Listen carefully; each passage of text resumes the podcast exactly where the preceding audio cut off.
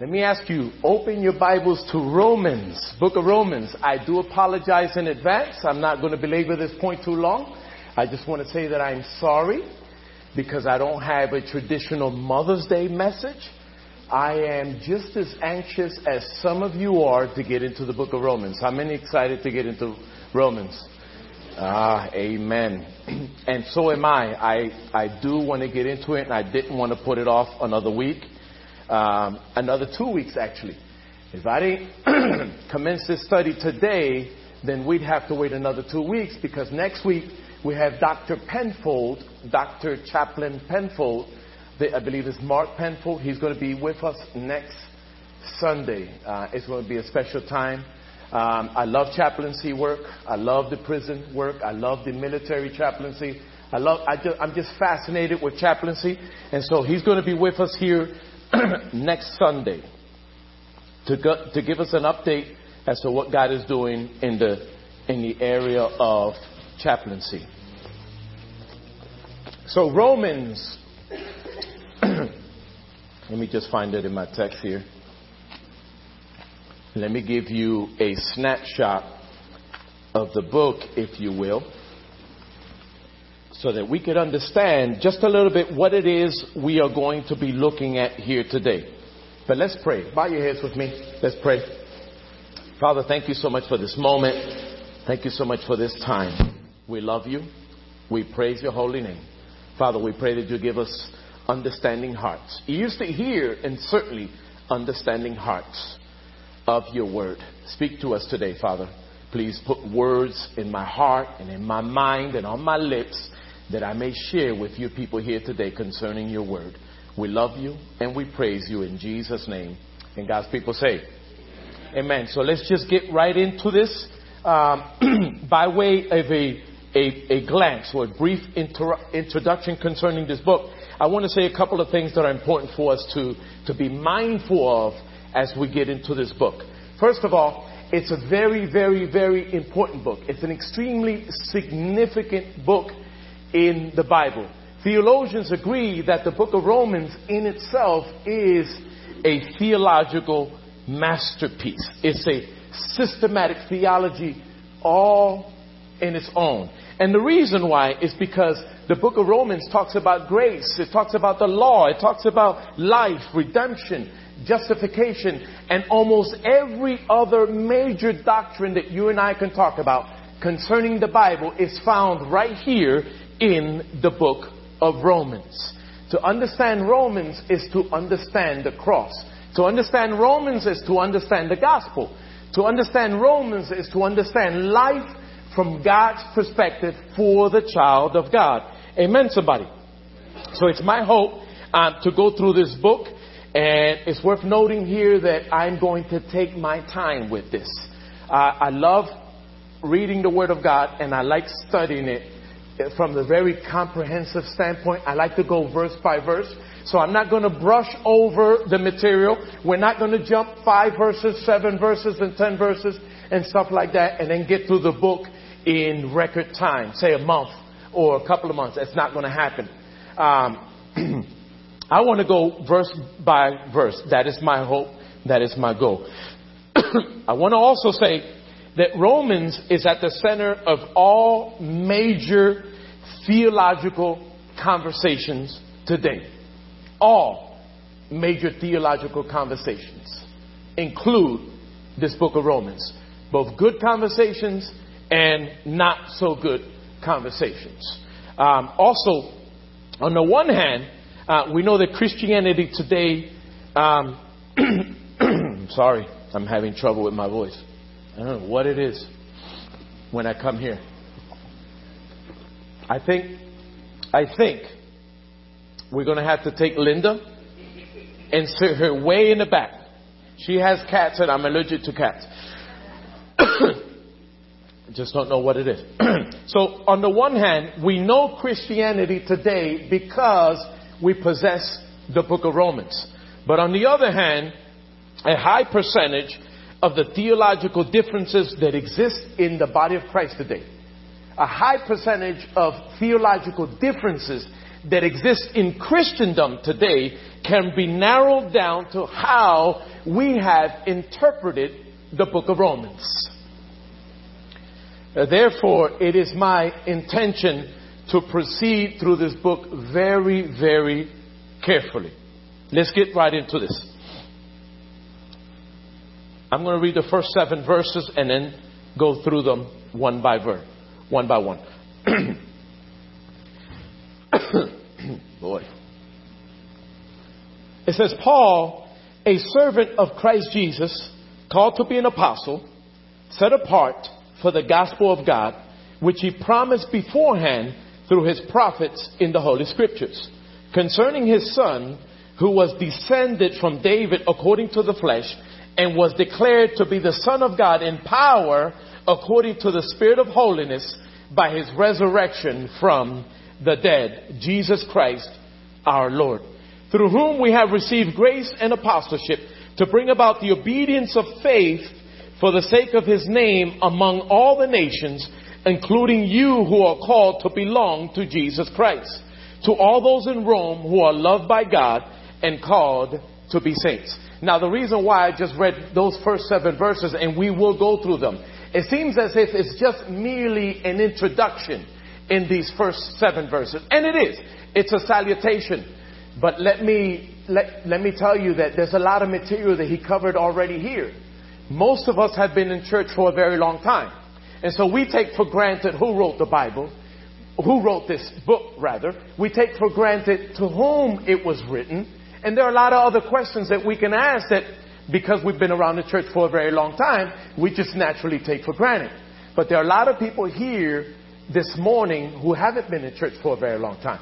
So they don't necessarily understand. Yes, the, the name Paul was written in the first verse. But most people don't know who Paul was.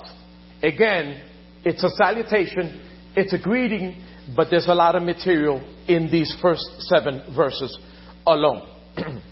so, look with me to verse 1 once again. It says, Paul called to be an apostle.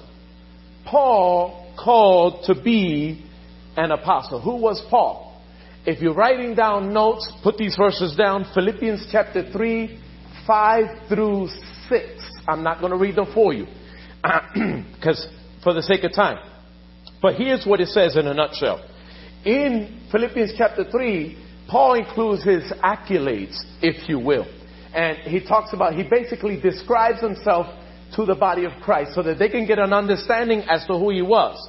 He was a Pharisee from the tribe of Gen, uh, Benjamin.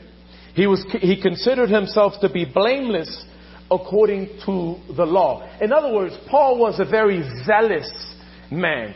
And in his own mind, he was a follower, a strict follower of the law. And probably considered himself to be blameless in that regard because he actually uses that word, blameless. Um, also, he was committed to eradicate Christianity. He was so committed to the legal system or to the Jewish religion, if you will, that when Christianity appeared in society way back then, um, he considered it to be an offense, a violation of the Word of God, a violation of Scripture. So what he did was he received letters of approval from the Sanhedrin that was that existed during that time, and they basically gave him permission to persecute the church, the body of Christ. And not just one particular church location, because we know, according to the book of Acts, that there were many, many, many house churches in Jerusalem and throughout that known world. Many, many house churches. And he essentially was given permission to go from house to house and to persecute Christians. He killed some, he imprisoned others, he humiliated some, he the list is endless in terms of what Paul accomplished with regard to the Christians. Put this verse down if you're writing down notes. In Acts 9, verses 1 through 31, which is pretty much the whole chapter, Paul the Apostle one day had a run in with Jesus Christ himself. Remember, we've already stated that Paul himself was persecuting the church, and he was indeed in a very major way. And so one day, on the road to Damascus, Jesus Christ himself appeared to Paul, to Saul, because his name, Jesus later changed his name from Saul to Paul. But Jesus Christ appeared to him, and essentially, long story short, he called them to preach the gospel to the Gentile nations.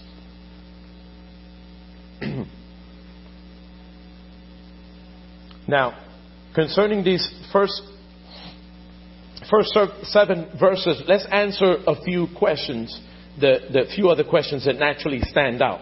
Um, we answered the question who Paul was.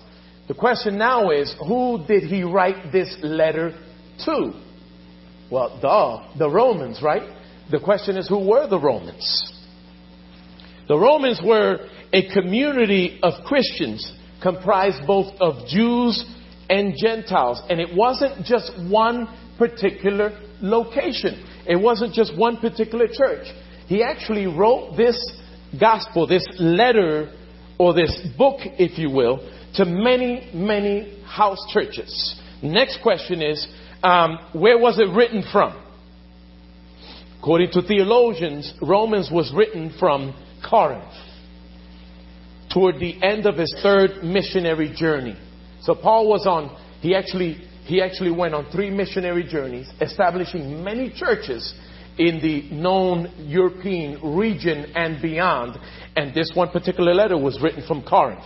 How did Paul deliver this letter to the Romans? And by the way, um, it's noteworthy that Paul, when he wrote this letter, he had never been in Rome at that time. It's also noteworthy to put down that Paul did not personally establish the churches in Rome. God used other individuals to start that project, if you will. And how did he send this letter to Rome? He sent it, according to Romans chapter 16, he sends this letter to, to Rome by the hand of Phoebe, a woman who was used by God back then in a very, very special way. Now, here's the ultimate question concerning this book. It speaks to the thesis or the theme, the main theme of the letter. What does Paul set out to accomplish by this letter? Because he wasn't the founder or the pastor of the church in Rome, rather than address his own pastoral concerns, what he does instead in this letter is offer a full statement of his understanding concerning two things. Number one, sin and secondly, salvation through Jesus Christ. He did not establish the church or the churches, so he wasn't pastor to those churches, but he wanted to offer them his full understanding, a statement with regard to his full understanding of sin and salvation through Jesus Christ. And he, and he does this with authority because he was established by God himself as an apostle to the Gentile nations and he was actually exercising his authority. And according to many, many, many authorities, Paul the Apostle was indeed received as apostle. His authority was, in fact, acknowledged. But let's look at two verses really quickly. Let's advance a little bit, then we'll come back to these verses. Look at verses 16 and 17, because I want to speak to this, the main thesis or the main point of the entire book of Romans. Before we understand anything with regard to this salutation or this greeting or anything else in the book, we, under, we have to understand what is the main point of the book. Verses 16 and 17 read, For I am not ashamed of the gospel of Jesus Christ, for it is the power of God for salvation to everyone who believes, to the Jew first, and also to the Greek. For in it the righteousness of God is revealed from faith to faith, as it is written, the righteous shall live by faith. That right there is the backbone of the book of Romans. Anything you read and discover in this book is centered around that powerful statement right there. The fact, number one, that we are all sinners, that mankind is lost in sin, sickness, and disease, etc. We are in need of a Savior, and His name is Jesus Christ. Paul the Apostle essentially says to the Romans and to everybody else before them and after them that salvation is necessary for all of mankind because we are sinners and the salvation is made possible only through Jesus Christ. That was, that was extremely important because he was talking to the Romans. He was talking to a people that were used to many, many, many pagan traditions. I mean, I think that's a blank statement because it applies to every generation, to every community. Here it is, I'm Puerto Rican, right? But you go to Puerto Rico, and the one thing that's most prevalent in terms of religion is Santeria. So even, even though Puerto Rico has been over evangelized, if you can say that, we're still in need of people to go in there to preach the gospel. In Ireland, in Poland, no matter where you go, you still have to proclaim the gospel of Jesus Christ because it's necessary. Even though we understand that there is a God, not everybody lives for the God they claim they believe exists. Is that a fair statement? And so, in that sense, we need to hear the word of God. And Paul the Apostle made sure that in his letter, he highlighted that salvation is possible only through Jesus Christ. So that the Romans can learn how to denounce their many, many, many traditions. so, look with me to verse 1 again. The second part of verse 1 reads, Set apart for the gospel. So we're talking about Paul the apostle, and he goes on to say that I was set apart for the gospel. In other words, Paul was selected by God to spread the gospel. It's amazing that God has selected this individual to do this amazing, amazing, or fulfill this amazing ministry. This was Paul the Apostle. This was somebody who, who was persecuting the church in a major, major way. He was responsible for the death of many, many Christians. I should say that oftentimes when we think about the church as it existed in the first century, sometimes we make the mistake of believing that the churches were small in nature, sort of like the churches that exist in society today. We are a church comprised of, say, roughly 100 members who come this, to Sunday service faithfully every single week. And so we take this mindset and we apply it to the church as it existed back then. As if Romans was written to one particular church, but it wasn't. If you read the corresponding passages in the book of Acts, and I have them, but frankly, we don't have time to look through them. Right? You want them? I give them to you. I'll email them or whatever. But there's some corresponding passages in the book of Acts that allow us to understand that the churches were large. I'm not talking about they were mega churches or anything like that, but they were large. And house churches were popping up everywhere just like that. For example, in the upper room, how many people were there? 120. And then when you continue reading through the book of Acts, you find that thousands were saved daily. Peter got up on one occasion and 3,000 people got saved. James got up on another occasion and thousands of people got saved. I mean, people were getting saved all over the known region. Where were these people going? One church? In one church? Norwalk Church? No. They were establishing house churches all over the place. And then Paul the Apostle, he sends word through his letters to establish elders in these churches. So there were many and there were thousands of people saved on a regular basis. And Paul the Apostle, somebody who was actually persecuting the church, was actually selected to head this up. Go figure. I think God has a sense of humor, right? the gospel, it says, Mark? Amen. Praise God. You okay? Amen. Good to see you, bro. Praise God. Thank you, Lord. So Paul the it says here that he was set apart for the gospel. What does the gospel mean? Anybody, anybody. Quickly. The good news. He was set apart to proclaim the good news of Jesus Christ to the entire world. Is it probable, use your imagination, that you and I are here today knowing Jesus Christ and somehow having been impacted by Paul the Apostle's ministry? Is it probable? Absolutely. It's not to say that he went into Europe. I mean, there were 12 apostles, and some of them went into Europe to preach the gospel, which eventually uh, made it here to the United States.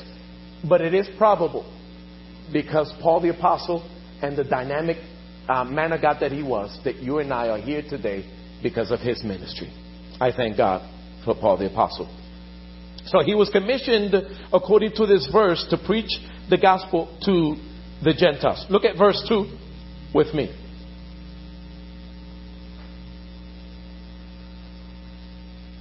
Which he promised beforehand, this is a reference to the gospel, which he promised beforehand through his prophets in the Holy Scriptures.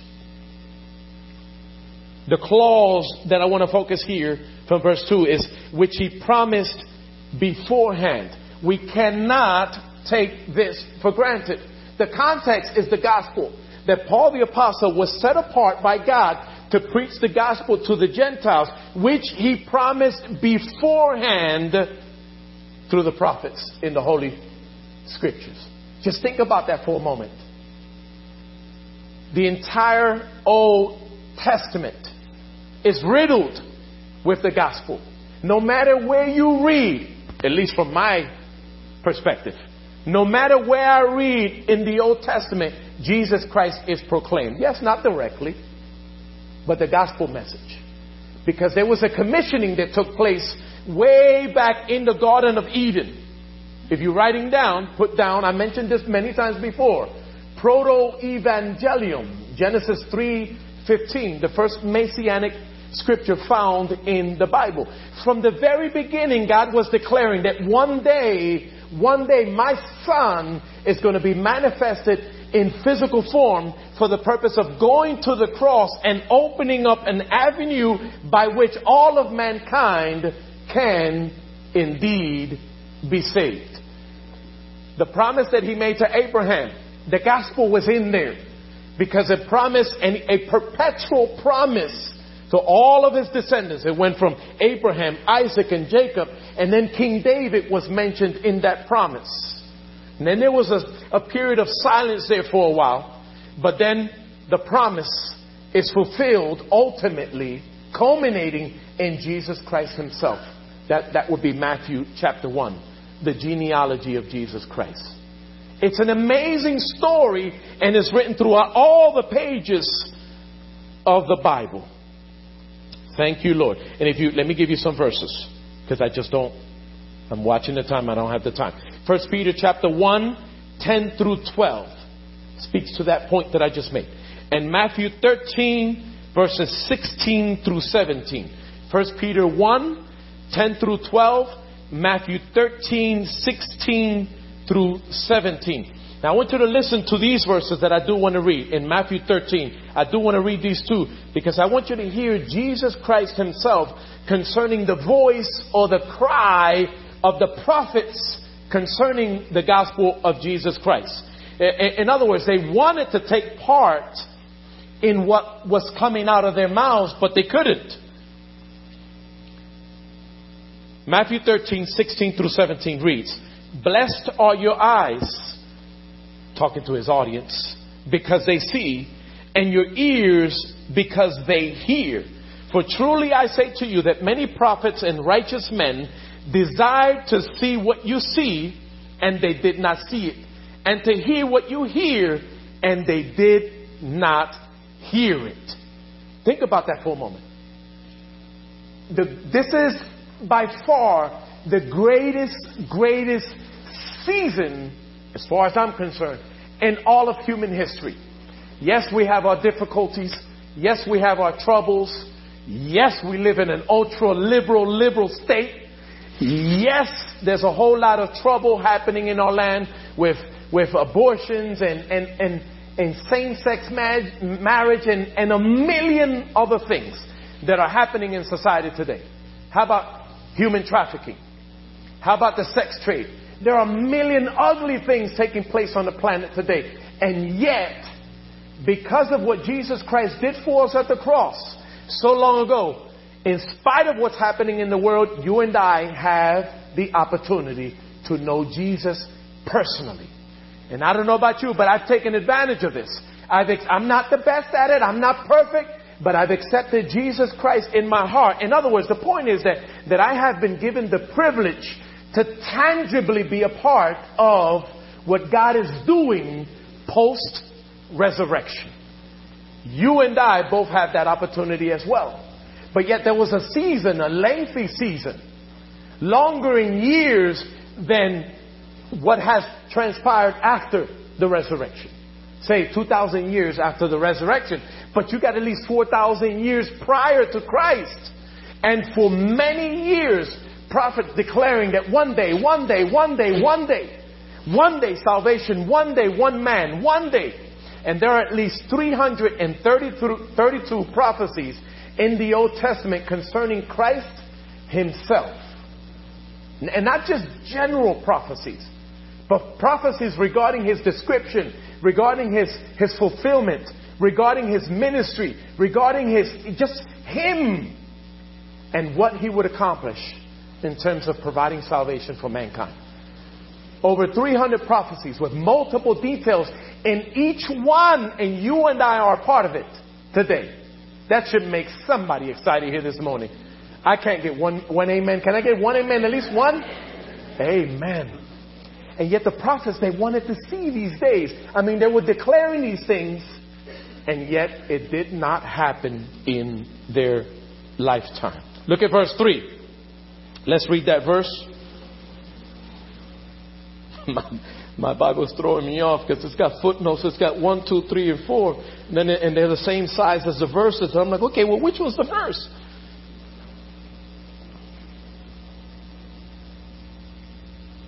Verse 2 reads, which he promised beforehand through his prophets in the Holy Scriptures. Verse 3, concerning his son, who was descended from David according to the flesh. Amazing. Concerning his son. I'm not going to belabor this because I mentioned, I touched on that already. The cross itself, the gospel itself rather, has everything to do with the Son of God. With the Son of God.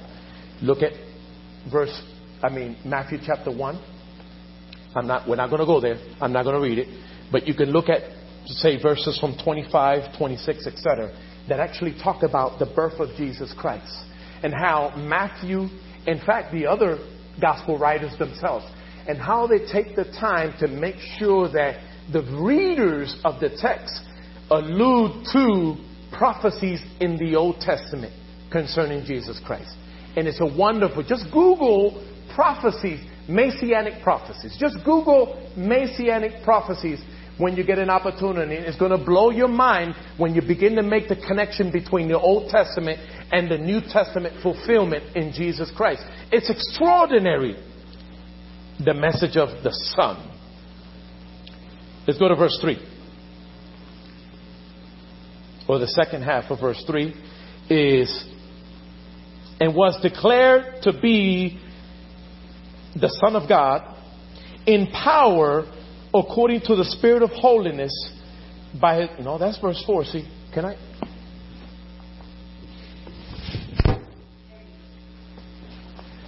There are far too many numbers on there, and it's throwing me off.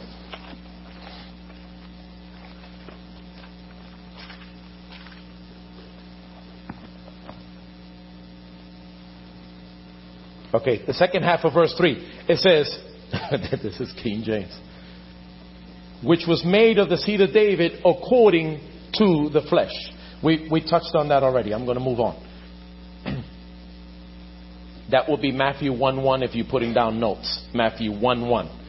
Uh, it speaks of that point concerning King David. Jesus Christ connected to King David. There were actually 27 generations between David and Jesus Christ. 27 generations. Read, let's read verse 4 and declared to be the Son of God with power, according to the Spirit of holiness, by the resurrection from the dead. I love this. I love this because consider, consider Jesus Christ proclaiming the gospel, proclaiming a message that nobody had heard before. Um, at least a message that nobody would admit to having heard before. And I say that because they, they, they read the scriptures.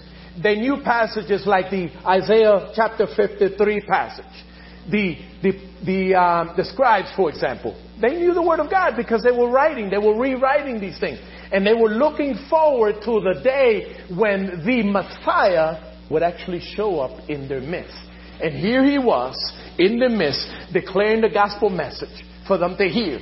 And not only was he declaring a message, but he was, he was validating his words by the miracles that he was performing. Right?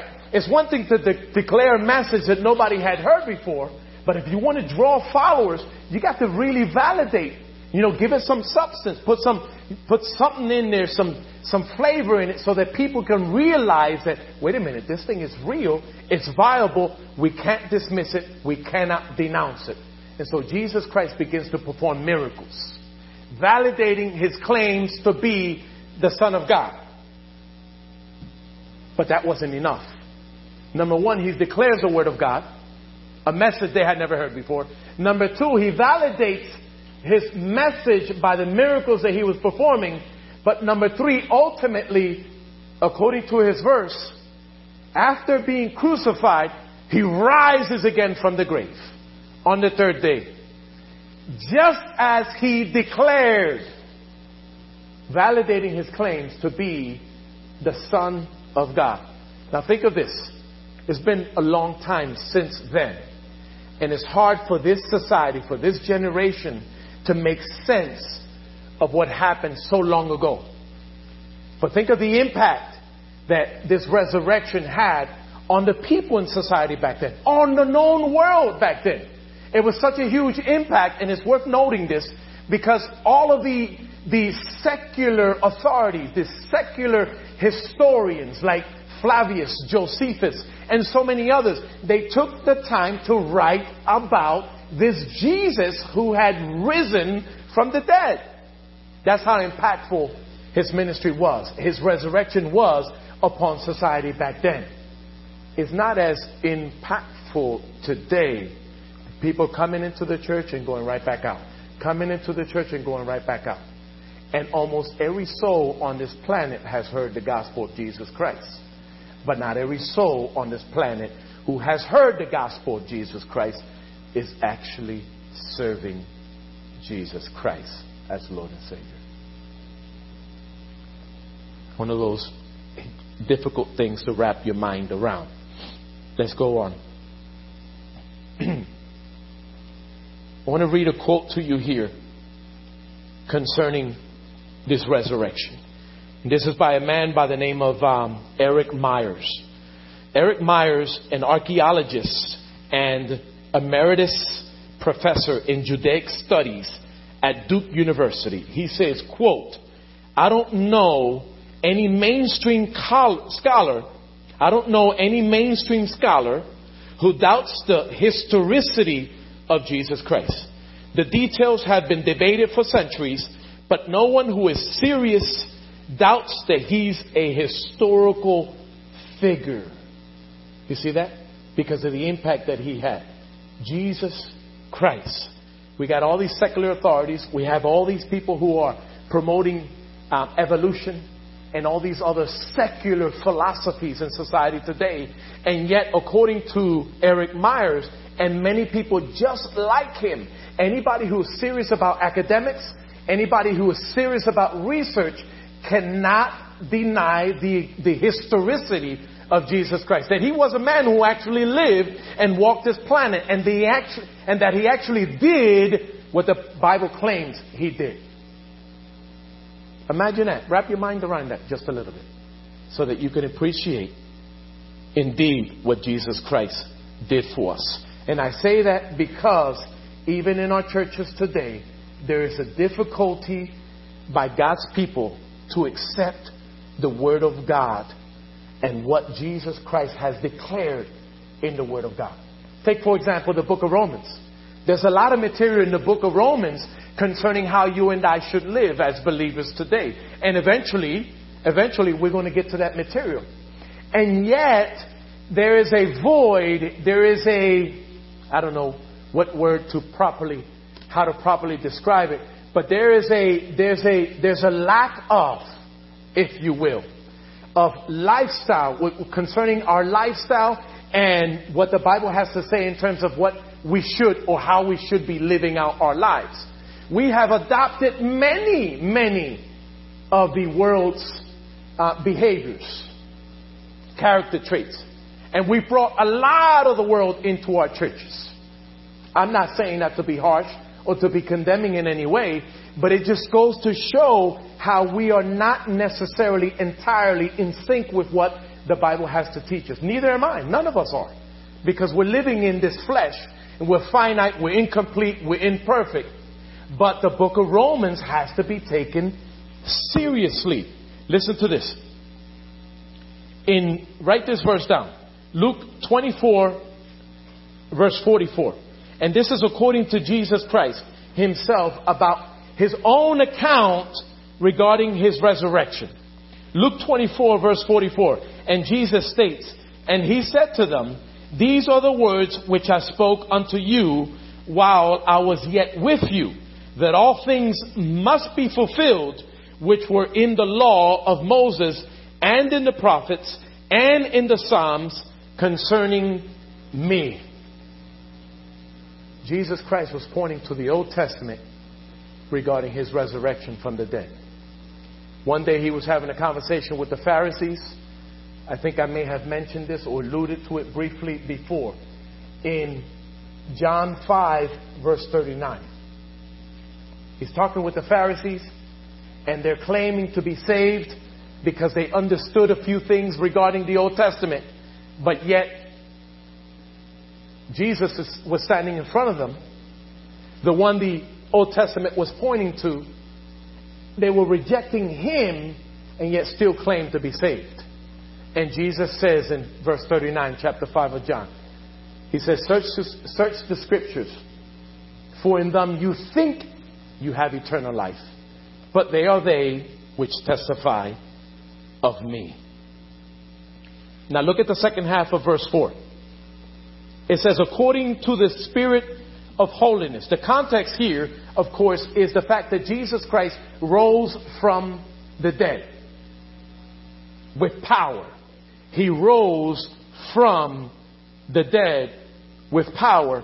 But this portion of Scripture actually tells us that it happened according to the Spirit of holiness.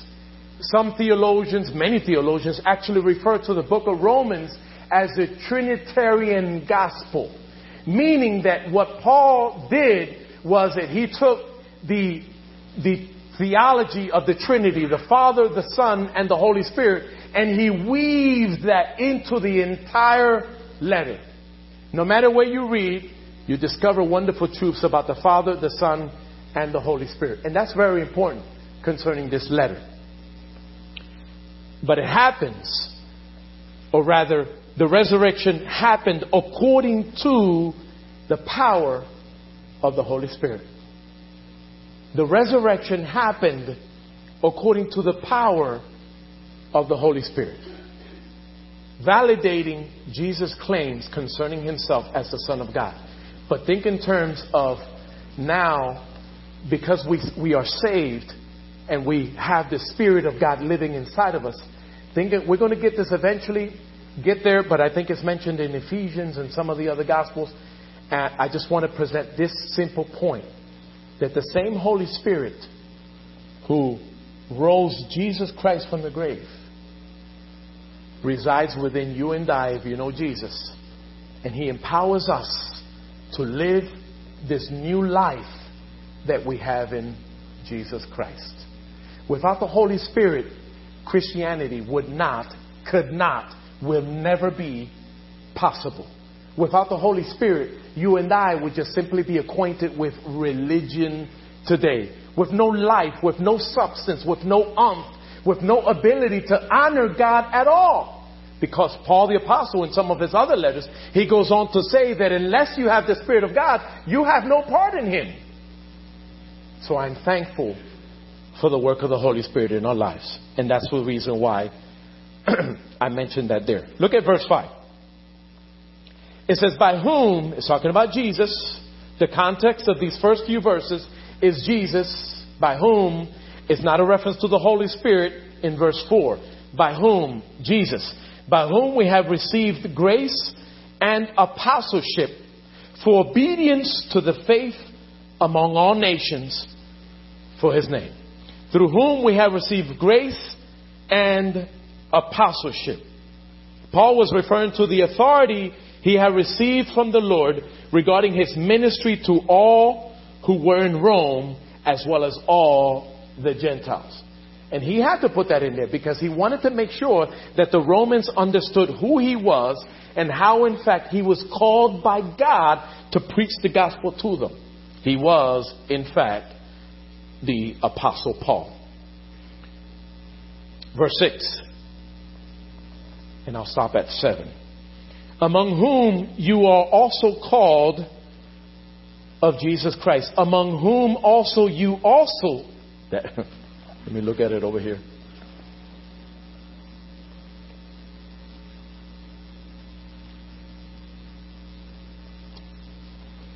including you who are called to belong to Jesus Christ.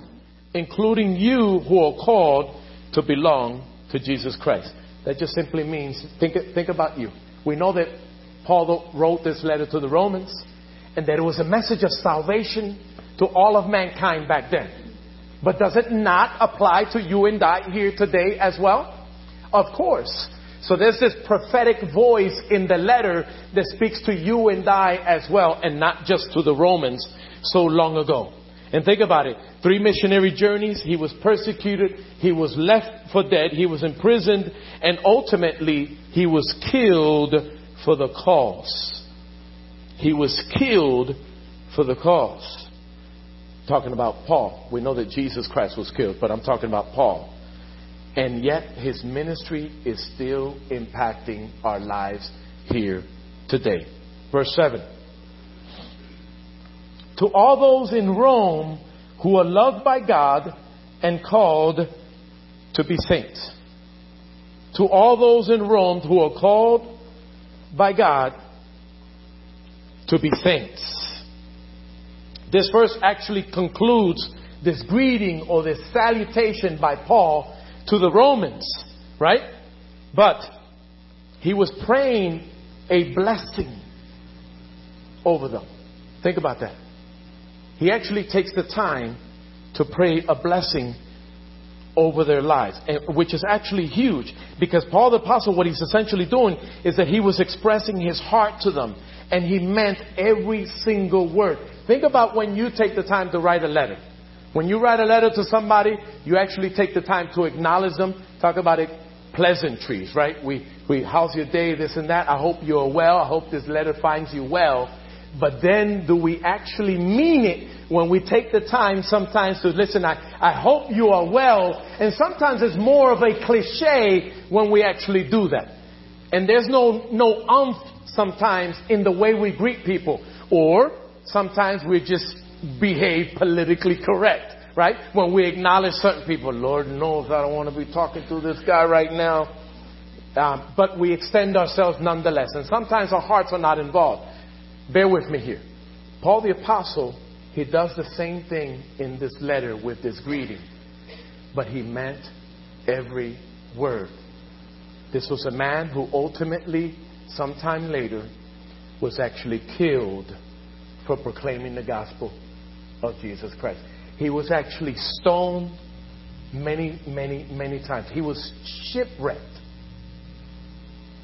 He was left for dead because he was venturing out to preach the gospel to people just like the Romans here. I thank God for his ministry. Amen. I'm going to leave it right there. We're going to, we're going to begin it's um, 11, 12 after the hour. next week, next in two weeks, actually, we're going to begin with verse 8, from 8 through 15, where Paul begins to get into the body of his message. So I pray that you you come God bless you guys. We are dismissed.